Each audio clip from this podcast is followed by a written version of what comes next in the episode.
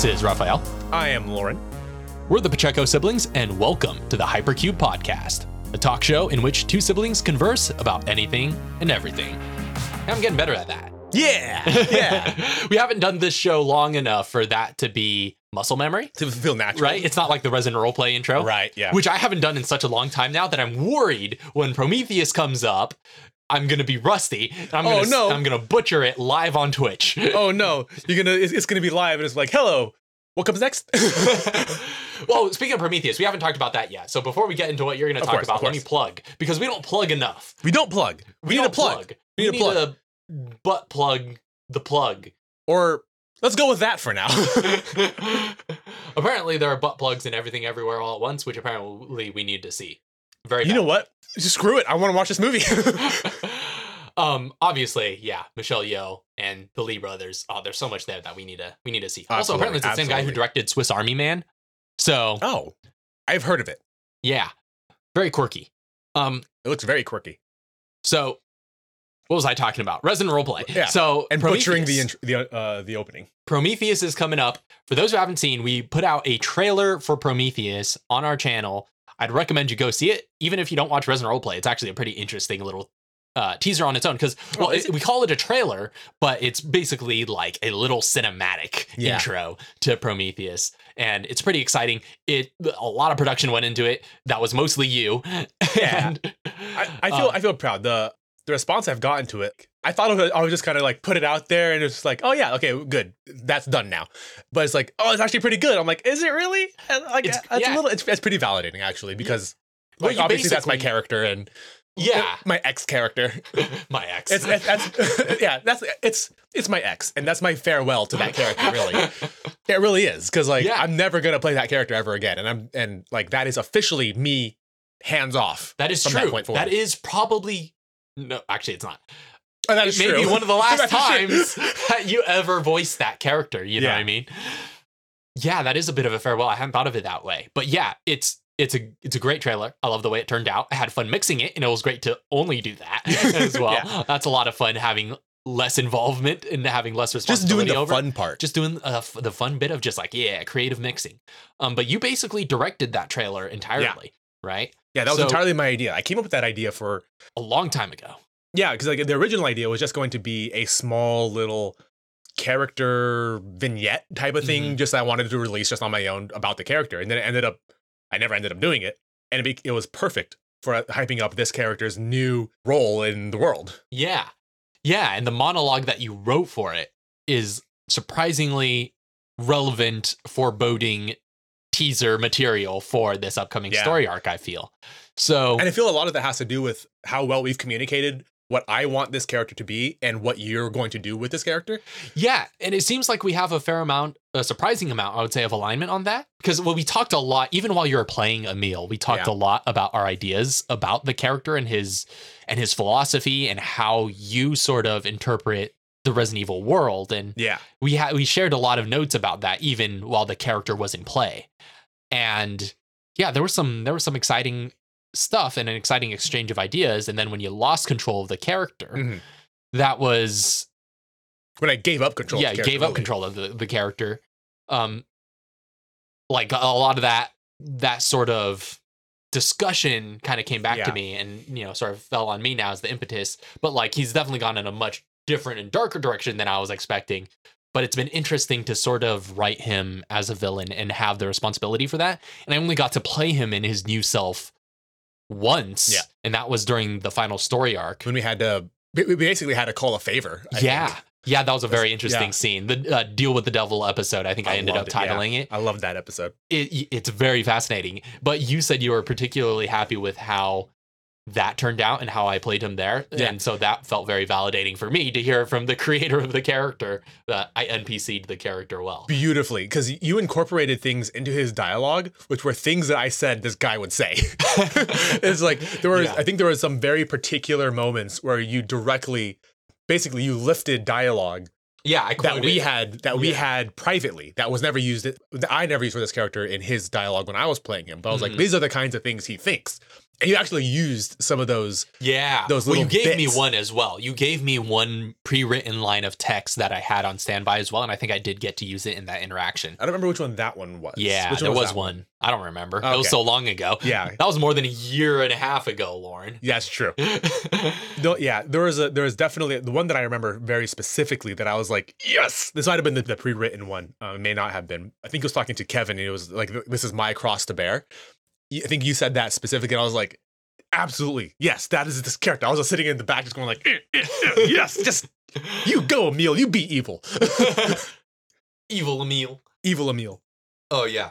It's super exciting though to return to Resident Roleplay. Obviously that campaign had such a profound impact on all of our lives. It's- like in ways No joke, it has changed the course of our life. it has changed the course of our lives profoundly in ways that we're not even talking about publicly. it's like it was such a it was such a formative experience and that campaign will always have a special place in our heart and it's really exciting to return to it for one last ride Mhm. uh, to give some closure to the storylines that we left open. Yep.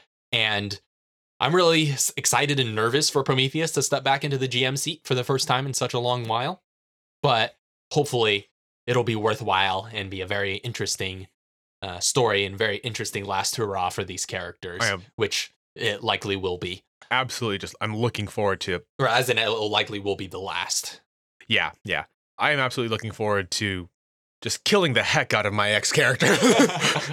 well, be, that's one way to do a send off. But yeah, I just hope I don't die again. Oh, hopefully. Resident Roleplay Prometheus coming this summer. And be on the lookout for that. We'll probably be releasing a schedule of when that's going to start airing. But to give a little bit of a teaser, we have started recording material for Yeah. it by way of prologue solo sessions, which I'm very excited for. More on that later, but I just want to drop that here. Special Hypercube podcast exclusive announcement for Resident Roleplay. Um, yeah, those are forthcoming, and we will be announcing a release timeline schedule soon.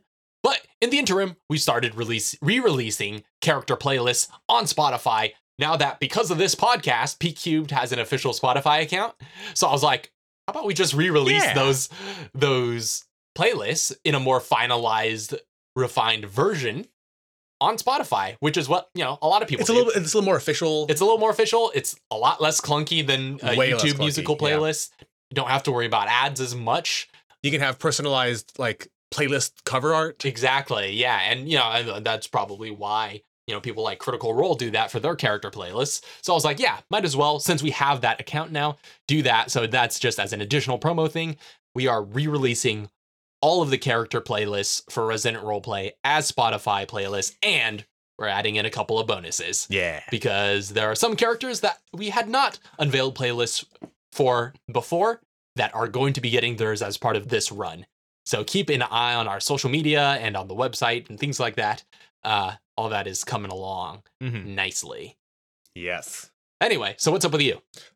I have been preparing for flights, Raf, Right. and You've got a big trip coming up. Have we talked about that? you have talked about it once. I think we, didn't talked about that, but I didn't think we talked about it vaguely. You talked about it very vaguely. We didn't say almost. I believe we didn't say anything about it. we didn't uh, well here's the thing we are security conscious people so oftentimes we are by default Yeah. when we're in front of a microphone talking in abstract or talking without In Uh, generalized releasing- terms, yeah. yeah. releasing identifying information Right. so yeah I think we're, we're at the point now though where we could talk a little bit more openly about that. Yeah. But it's interesting how I guess that is a thing because we are both so security conscious that we tend to default to that, even if not intentionally. Right. Just when, uh, when as soon as we're in front of recording apparatuses, we just Like, have Don't say anything incriminating.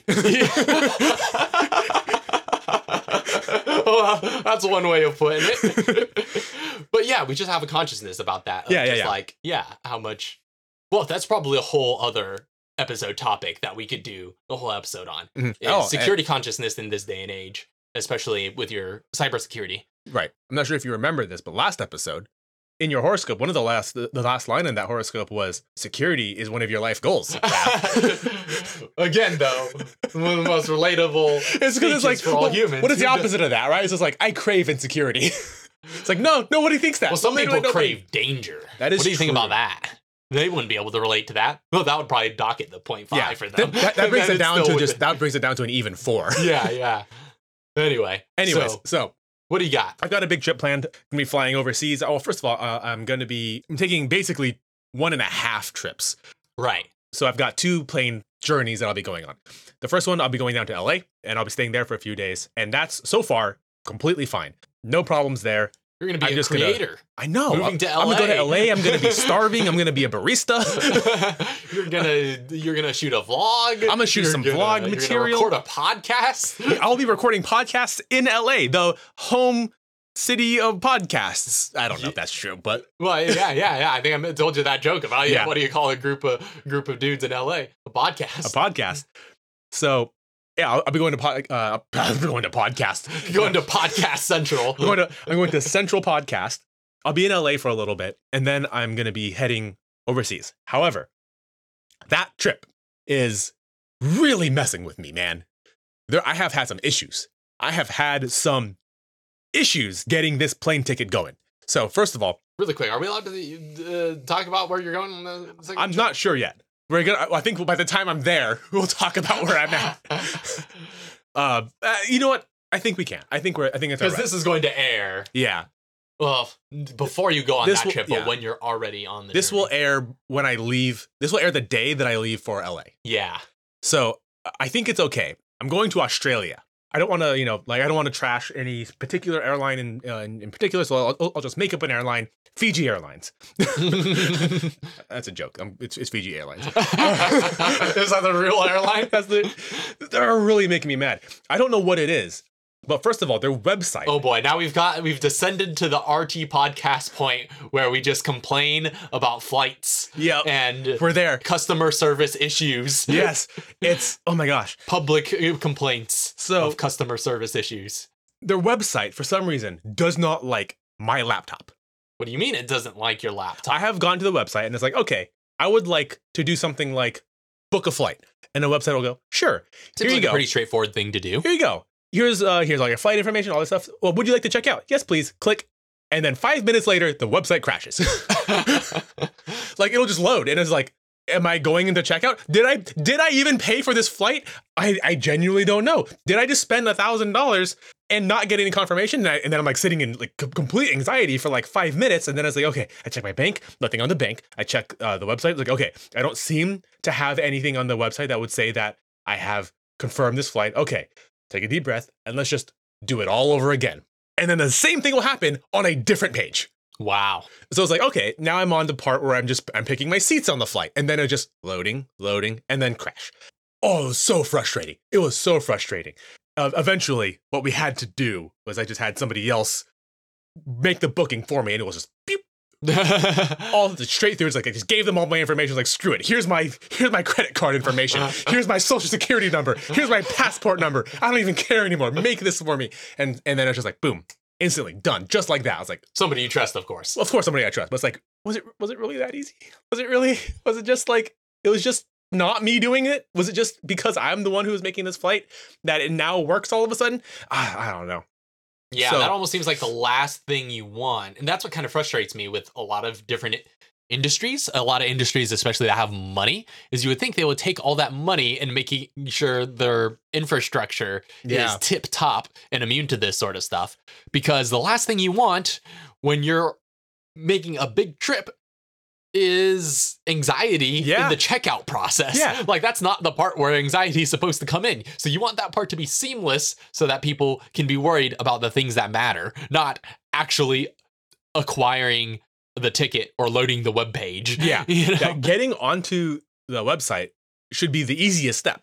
It should be, right? Yeah. In theory. Like In you theory. are literally defying gravity and going to different like landmass. Like Yeah. getting on the web page should be the easiest step. yeah, I am flying over one of the largest bodies of water on the planet. I- feel like that should be the thing I should be anxiety. uh, I should have anxiety about. Yeah. Yeah, I feel you. That's Yeah. one of the things uh, that's one of the things I've I think I've complained about rather recently is like especially in I don't know if it's just here. Maybe it's just cuz we're in a small town. But in my experience, like medical practices, you know, like uh, with some, not all, but like a lot of like dentists or small clinic physician places, like will have just really janky infrastructure. Oh, it's old. For, and yeah, just really old methods for collecting your money. That's just like it's weird. Like Yeah. I like you're telling me feels I have to write a, a check, you know, for you In this day like- and age? In this day and age, like I I can't believe some of the antiquity that you have Yeah. to put up with at like straight up medical establishments. You would think that would be very modern and up to date with their collecting of your money. You know what I mean? With just how much it, the, that whole process is worth. It may not surprise you to hear me say this, Raf, but it may surprise you to know that that's actually extremely common. really? Yes, in the medical Really? industry, that is actually a known issue in the medical profession that they utilize and hang on to old, antiquated infrastructure, especially uh, literally the computers that is used to log data, as well as the systems that is used to hold data, simply because it is hard to move all that data across and know that somebody's entire medical history will be kept intact between Mm. systems. That is that is extremely scary. That if you you know switch over your entire system and if a bug happens and all that information is lost, that is a lot of people who will be might not might not have access to life saving medication or if they are in the middle of a treatment may not be able to f- complete that treatment. That's the kind of thing where it's just like yeah, it's not it's not the best thing that we have right now, but changing this is a, is extremely extremely risky. So change has to, if it is to happen, has to happen very gradually. very gradually. And that's the thing is it can't keep up. It can't keep up with yeah, how because fast the- technology develops so fast, but it's it's so old. Yeah, like it- I can't believe that I'm writing a check to pay for a service. Yeah. in 2022. And that's why it's like you walk into like a like a surgeon's place and it's like you have the the most top of the line robot that's going to be doing some like non-invasive gallbladder surgery or whatever. However, and then you get snail mail for your pain. yeah, and then they're just like like okay, uh, we'll we'll send you We'll send you a bill. we'll send you a bill. It may arrive in a week or more. yeah. And when you when yeah, when you get it, just you literally got to put in your information or a check and mail it back to and us. mail it back. Yeah. And it's just like completely Ludicrous. yeah, the It's the, madness. the systems that that's used for that kind of stuff is it, it's known that it's a it's an issue. There have been Added to the list of known issues. added to the list of known issues. We talked about that last time. There is a push to update the infrastructure for medical stuff. Well, that's good. I'm glad that it's at least a known issue and that there is a push because it seems it seems a little ridiculous Yeah. to me. like I it, it's it's very odd. But yeah, I suppose I hadn't thought about that. That is a little bit more your wheelhouse. You tend to know the medical industry better than I do, just because you've been sort of adjacent to it and also Yeah. actively study it. So yeah. Thanks for that little bit of insight. That's something I didn't, I wasn't aware of. Yeah, I yeah. wasn't aware of the reasoning behind it. I feel like I've learned something today. Yeah, there's a lot of reasonings behind it as well, but that's kind of like one of the more easy to understand that like anybody can just understand. It's like, oh yeah, all of my information, especially if you have chronic diseases or suffer from chronic illnesses, that's the kind of thing that's immediately just grabs on. It's like, yes, that would be a problem if suddenly nobody knew that I had these issues. But there's a lot of things that go into it as well. However, I would like to continue ranting about Fiji Airlines if I if I Oh boy, I'm you not have more to yet, say. you're not you're not done with them. That We were- seems like a bad problem. we were talking about t- the terrible infrastructure and the way just we we interact with these giant industries. I would like to continue ranting about how terrible the infrastructure is Oh boy, because does it get worse? it does get worse. I did buy that ticket. I did. I Uh-huh. have the ticket. Right? I did get a confirmation email saying you have this ticket. Okay. Here's the here's the confirmation number. Here are the flights that you will be going on. This happened, I want to say a couple days ago. I checked the website. Let me manage my my flight because I think I, I I needed to like input seats or something like that. It's like, okay, let me just double check to make sure this flight is exactly how I need it to be. Let me double check I have the right luggage requirements and all this other stuff. I click on it, and you know what it told me? Huh. It told me no such booking existed. All of that work. And it's like, I have the email with my flight information. I have the itinerary. I'm looking at it right now. How are you telling me there is no such booking? So And you got charged? I, I got charged. So I email customer service. And I was like, here's, here's everything that's happening. Here are screenshots of the of my itinerary that you have sent me, and here's what your website is telling me. Here is my ticket, and here is you telling me I don't have one. Send it off. You know what they replied with? Huh. They replied with something along the lines of it's like, okay, hello. It appears that the problem is you put in the wrong booking number. And I was like, I sent you two screenshots that have the same booking number of the one that I have and the one I'm looking for. You can see it's the same booking number. oh no. Oh no. So then I was like, gotta call them. So we called them up, and it turns out there was evidence in their system that I had tried to make that purchase, and a system error negated it. What? S- Something happened in like the So it the- negated on the their purchase, but they still charged you. no no no on their end. So everything went everything went in. Every, it was all fine. However, a system error didn't like log that it happened. I guess so. Like it, it like internally it, it it's all there. Like she the customer service representative was like, "Is this your flight?" Name all this stuff. I was like, "Yes, that's it. That's that's the th- those are the planes that I'm going to be on. Those are the times that I am leaving. That is the correct booking number that I have." And just like, "Yep, it was just a system error. You just can't see it." Wow. And so eventually we get everything kind of worked out. And then she, I guess she just manually re put in all the information onto the website so that I can access it via like their their manage flight tab. Go in, double check everything's fine, and okay, yes, everything's good. Finally, that was one week before departure. that would have been terrible if I checked in Oh, any later. But man, I don't understand how that happens. I don't understand how that happens. in uh, uh, such a lucrative industry as that, it should Yeah. not happen. That shouldn't. It should not. Like everything went through. Like I got charged. I had the confirmation email, and it was just like, nope, system error. We just don't have it. Yeah, yeah. That seems like surely they could give you some sort of compensation for that level of anxiety and inconvenience because that that sh- that that should not happen. Maybe I should sue them now. Man, I'm like the the representative that was very helpful. Um, she was great. She helped get everything. Five stars Going in, yeah, you know, they ask you to review. Yeah, yeah, yeah. The, the, the one person is like, oh, like, let, let me get your name so I can write a review. Five stars. Uh, the actual service, one. Uh, it's just been problems with this specific airline. It's been problems from start to finish. that sucks, man. Probably gonna take a different flight if I head back out again. I'm gonna I'm gonna take a different um Different airline. different airline. Yeah, that's sketchy. It's real sketch.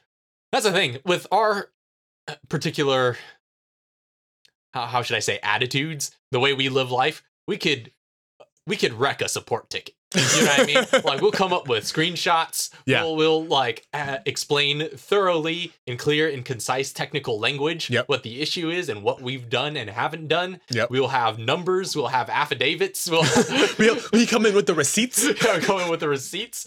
Like we're thorough. Yeah. we could. There could be no argument, and then they come in and be like, "Yeah, you put the number in wrong." Have you tried turning it off and back on again? What? that's all. That's always frustrating because it's like I know, I know how thorough Yeah. we tend to be with these. but things. he also kind of have to know is like I- I'm sure that's just a protocol of just like 90% of the time that'll fix whatever the problem is. Whatever Yeah. like whatever response that they give. At some like you know like 90% of the time that's the right response. yeah, but it's like super frustrating. I remember I had one that still hasn't been resolved. I just Oh, sort of no. gave up on it. Oh no. Um, and I won't say what company it was with, but yeah, it was basically literally a situation where I explained in great detail what the issue was and asked if they could resolve it. And like, you ever get that thing where you get bounced around between multiple Yeah. representatives because it's on like a text chat or whatever? Yeah. And it's just a roulette of customer service people who are just coming in and and of them know what they're identifying your trying to identify your problem immediately and Yeah. then offer some sort of solution and not a single one of these people on this chat roulette of uh, service customer service people could even comprehend what I was saying no matter how clearly I typed it out like it's just like you're literally you're literally not reading what I'm saying. Oh. That's like the whole issue here is that you are not reading what I wrote down. yeah. It's uh, infuriating. That's So- a, that's a reading comprehension issue right That's there. a reading comprehension issue. I'm sure a lot of it too is like all these all these people are like third party call center type people as well. You're you telling sure. me they're they're from India? I'm I can guarantee you that at least half of them were from India.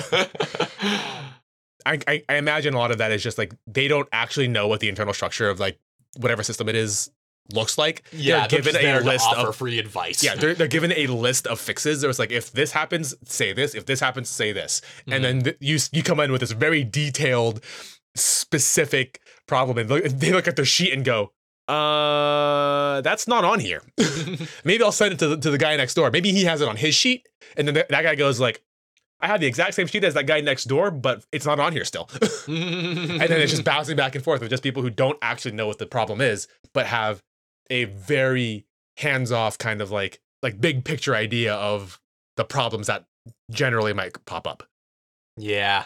Yeah, That's probably why companies like Amazon have replaced those jobs with robots with nowadays. robots. And people who can actually help are the actual chat people that Yeah. you can get a hold of. You need to get you, like, they get in contact with an actual IT guy. Yeah, because I was a little, I was a little frustrated at first when they changed it to robots on their initial contact support thing because it just feels like another dark pattern Yeah, um, from Amazon, which uh, Nerdwriter full has a great essay about detailing what exactly that means. But indeed.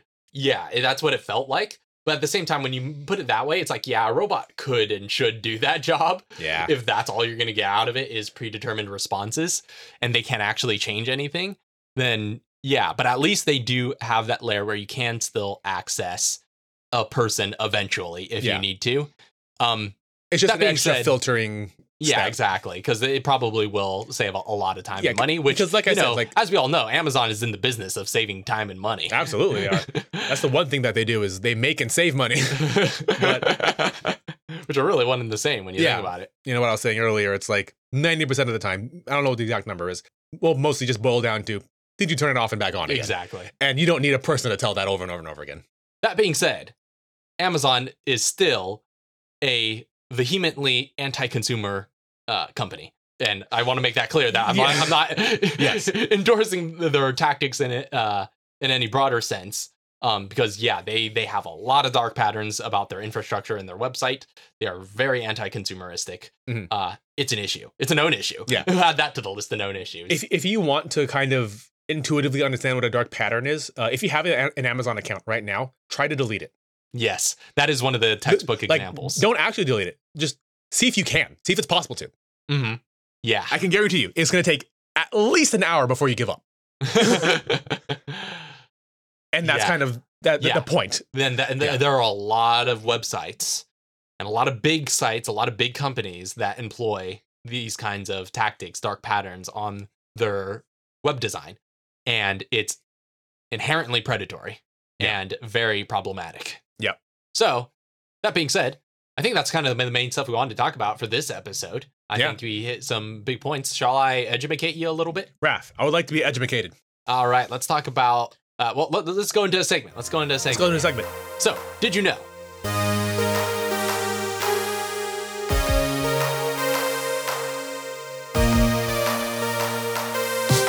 So, Loryn, did you know about the pillars of creation? I'm sure you do. I, I am familiar with the concept. So, for those who don't know, the pillars of creation are a famous photograph taken by the Hubble Space Telescope. We're going to space. Ah, yes. Um, so, famous photograph taken by the Hubble Space Telescope. It was originally taken in 1995, but I think what uh, a lot of people know is apparently there's a higher resolution photo also taken by the Hubble Space Telescope in 2014. That's an homage to Mm, the original, just replicating the same composition, right but at a much higher resolution. with newer technology. And Yeah, yeah. Um, and I don't know how that works. Do they like upgrade these space telescopes? I suppose that's more your that that is more the sci- sort of scientific The- domain. Are these like things that are actively worked on throughout time? Um, I'm not sure about the Hubble specifically, but yeah, usually these things um are, uh, you know, the basic maintenance uh is is done on these things. I don't know if like parts are like s- swapped out and upgraded, um, but usually basic maintenance is kept on these things. Um, I'm not sure about the Hubble te- telescope because I'm not. I don't know where the Hubble telescope is, like off the top of my head, whether it's like in our orbit or if it's way off on some like some other like Lagrange point, which is like a whole thing, uh, somewhere like uh outside of, you know, easy access from Earth. right. Um, however, what those things, wh- wh- where the upgrades usually happen is on the software side, on how to process the data and, and how to how to compress and read data coming in from Hubble and changing how it takes photos as well. Uh, Okay. Changing the software of how it will, processing. yeah, changing the changing the process of how it takes photos and how it sends it to us. That that's where the a lot of the improvements in the quality of the images uh, would Mhm. come from, as well as maybe just taking longer, just longer photographs. Right. Exposure time, Yeah. stuff like that. Yeah, longer Settings, essentially. It's just it's just changing settings with the same camera. hmm So yeah, that's true. Because I imagine it'd be very difficult once launched to change out the sensor. Yeah. Uh, so to describe it briefly, it's basically it's this famous photograph of interstellar gases, apparently, are what they are. Yeah. in the Eagle Nebula, um, interstellar gas and dust and various other per- Right. particles that form basically these massive, colorful pillars uh, that are doubtless huge, astronomical in scale, Actually, yeah.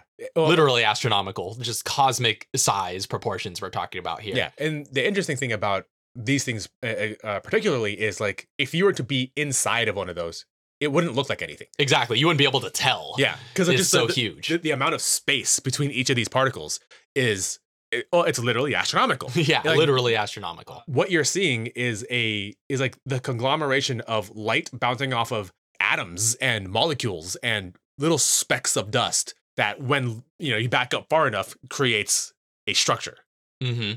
Yeah, it's very beautiful. Honestly, it's probably one of my favorite pieces of space photography ever. yeah Um, it's a beautiful image, beautiful composition, very colorful, and just very. ah, It's just one of those things that I look at and just am in awe of God's creation, man. Mhm. And that's that's what it's about. So that's what I want to get to. So love that photo. I'll uh, probably put in the show notes images for the original version and the And the 20 yeah and the the, the 2014? retaken one in 2014 yeah um because they're both great uh honestly i think the 2014 one obviously is superior Yeah. on a number of just on a levels technical level just on a technical level it's the same image essentially though so very famous uh, classic photograph and what i didn't know so a while back i had the opportunity to uh, preach another sermon at my church which they asked me to do on occasion whenever Mhm. the pastors need a fill-in um so uh when i took that opportunity though i actually i came across this piece of information while i was researching for that sermon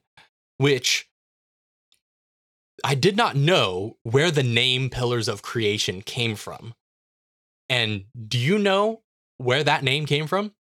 not 'Cause it surprised me. necessarily It surprised me. i So- know okay so pillars of creation as a concept i am familiar with uh there are different beliefs uh, different belief systems that have their own pillars of creation sometimes literal Yeah, Um, like a turtles all the way down kind of thing. Yeah, uh, as in, um, oh no, no, no, no. I'm thinking of uh, the pillars of heaven is what I'm thinking Mm, of. Yeah, that might be yeah a Yeah, more I think that's- broad concept. I think the pillars of heaven is I something upholding the heavenly realms. Yeah, I think that the there's there's a Tao the Taoist belief of the pillars of heaven and as you know actual pillars holding up the heavens. hmm But yeah, pillars of creation I am vaguely familiar, but I don't know actually know where it comes from. I don't know who Yeah. thought of it first Yeah, or what so what it even is, what it represents. the p- Pillars of Creation, that phrase, that term, is specifically lifted from a sermon by Charles Spurgeon. Does that name ring any bells to you? I don't know if you would know that name. No. Charles Spurgeon was a very influential English preacher. Ar- arguably, not arguably, probably very much was the most influential preacher of the 19th century. Uh, He was Oh. in Victorian England sort of era. Oh wow. And um yeah, yeah, very very famous and influential uh, English preacher.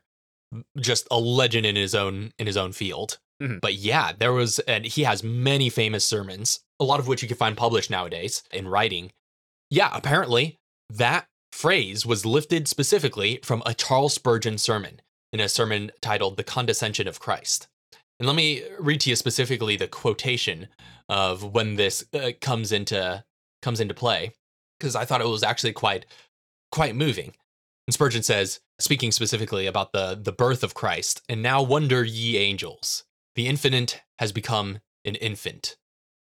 He upon whose shoulders the universe doth hang, hangs at his mother's breast. He who created all things and bears up the pillars of creation, hath now become so weak that he must be carried by a woman. And oh man, I thought that was pretty interesting to see this great scientific advancement of a space telescope existing to begin with, being Yeah. used to photograph just a beautiful image of something that's out there in creation and having only religious language available to possibly name this you know this this image Right. Well, that's because that's like that's part of you know we talk a lot about the difference between like the purposes of scientific and religious operation. Like they operate for different purposes. Science can only observe. But to Yeah, yeah, it's describe inherent to the scientific method. yeah, but to describe what you observe requires poetry. Mm-hmm. Absolutely. And yeah, and that's uh, again part of this frustrating thing about culture wars is they're often put into opposition needlessly. Yeah, and I think we both agree that it's very needless. It's Even if we don't agree about worldviews, we can agree that framing science and faith as opposing forces is completely needless. First off, science isn't a worldview. yeah. I- if you believe in science, you are not a scientist, you are a religious zealot. Well, that's the, there's a name for that. That's called scientism. Yeah. Right. So scientism is a worldview, right? Which is uh, uh, arguably very deficient worldview, but it is a worldview, right? That would be a Right. worldview. Science itself is not a worldview, though. Right. Which is why people of all different beliefs can come together in the scientific field, right? A majority. Uh, despite the fact that we have the new atheist mu- movement, right? What, what's called the new atheist movement is uh, otherwise known as scientific atheists, right? Are, are those like the the Richard Dawkins and Yeah, they, yeah, that's that Yeah. whole generation that came in and strongly associated what what you would call essentially the atheist religion Yeah. with science, right? And made sure that the two were intertwined. And that, of course, gave because culture war stuff that gave rise to a lot of opposition on uh, the Christian end, especially on um, the religious right, and a lot of cultural forces and people that arose to fill as an antithesis to that gap. People like Ken Ham, people like Ken Ham, right? right? would, yeah, would, okay. would arise in opposition to that and it just it just fuels so much needless conflict when you realize that these aren't things that are inherently you know uh, opposed Right. right because i mean granted it's very profitable conflict Of course. um, it has made people like Ken Ham and Richard Dawkins very notorious and very wealthy. Let's be frank. yep. And so, ah, but that's the problem with the culture wars in general is that the culture wars are profitable. Well, any any decisiveness can be leveraged for monetary gain if you are raised in a capitalist society. that's fair. But anyway, but I thought the Pillars of Creation, I'm surprised I didn't know that just by how much fondness I have for that particular uh, photo. Um, I didn't know its origins in the root of its name there, and I thought that's kind of a beautiful Yeah. union between the two. But yeah, anyway, that's just sort of something I wanted to, I wanted to really teach you about. I didn't know if you knew about that. No, I didn't know that at all. Um, Pillars of Creation was something that I had always thought was I had assumed rather that it was uh, something that was like universally understood. I, I guess within like religious communities of just like the pillars of creation either are pillars metaphorically, like you know are you know four pillars are blank blank blank blank and blank or whatever. hmm And I didn't know that that was just some dude uh, riffing. that was Charles Spurgeon, man. Charles Spurgeon gave name to that photograph. also, again, just talking like that was his speech that you read. Yeah, yeah, that was an excerpt. That is beautiful poetry. Beautiful poetry. Yeah. The infinite has become the infant. That is amazing. yeah, yeah. It's good stuff. He had a way with words. And I love that imagery. Yeah, the, the infinite has become inf- infant. Yeah. Right? It's like that's oh, that's the the the paradox of Jesus, you know, is that this is God incarnate. And like that's the only language uh, not the only language obviously, but like that is a strong form of language to turn to when you have to describe something so cosmic as what you're seeing in the pillars of creation, right? Like something so unfathomably huge, but yet beautiful and elegant. Yeah. Anyway, it's awesome. It's awesome. It's it's literally awesome. yeah, yeah, literally awesome. Yeah. We use that word very irreverently nowadays, but To cause a sense of awe. yeah, cause a sense of awe. There's something to that. So anyway, that's all I got for my. I think this was my first. Did you know segment? I think it might have been. Yeah, you've you've handled all the others, but there you go. There's something that I discovered in sermon prep one time. yeah, that's pretty cool. That's pretty cool. Alrighty. So I do have others on the docket though. So you will be hearing you'll be educated by me again at some point. Of course. I, th- I feel like you teach me a lot more than I teach you uh, when it comes to the, the, the conversation pieces that this segment arose from. But uh, I, I do have some things every once in a while. I feel like I teach you more in our free form though. absolutely. Absolutely. Well, that's a lot of it has to do with the fact that a lot of the things that I You have a lot of facts. I am extremely good at rather I should say I am extremely full of trivia. Yeah. And that's like things that are like small consumable, just bite-sized bits of bam Information. information, and it's just like you know. I can just I can just present it and let it go, and, it, and that's its whole thing. I've got a lot of those. Like uh, I know a lot of the things you tend to educate me on are more on like lengthier, require a lot more in depth. yeah, yeah, Yeah. yeah, I suppose so. But still, I got some. you got some. So I'm excited. I, I can't wait to hear. I can't wait to hear more. I mean, learning, it's a thing, and learning is fun. it's fun. Well, we are we are compulsive learners, so that's why it's easy to keep It's this really hard. podcast indefinitely. It's really hard to go about my day and just not learn something. It actually is. It requires some serious restraint if I were to try and do that. uh, but that's the thing is, I think we have a passion not just for learning but also for teaching. Yeah. Like it feels like knowledge is incomplete until we pass it on to someone else. Well, yeah, And that's part of the joy of it. One- uh, one of the markers of true understanding is the ability to teach what you know. If you can't teach it, you don't really understand it. Yeah, yeah. I definitely believe that. All right. Well, if there's nothing else, I think that's all the time we have for this episode. Yeah. So, thank you all very much for listening. Uh, this show is edited by Loryn Pacheco, mixed by Raphael Pacheco, with theme music by Mono Memory. Until next time, we'll see you all later. God bless. Adios, amigos.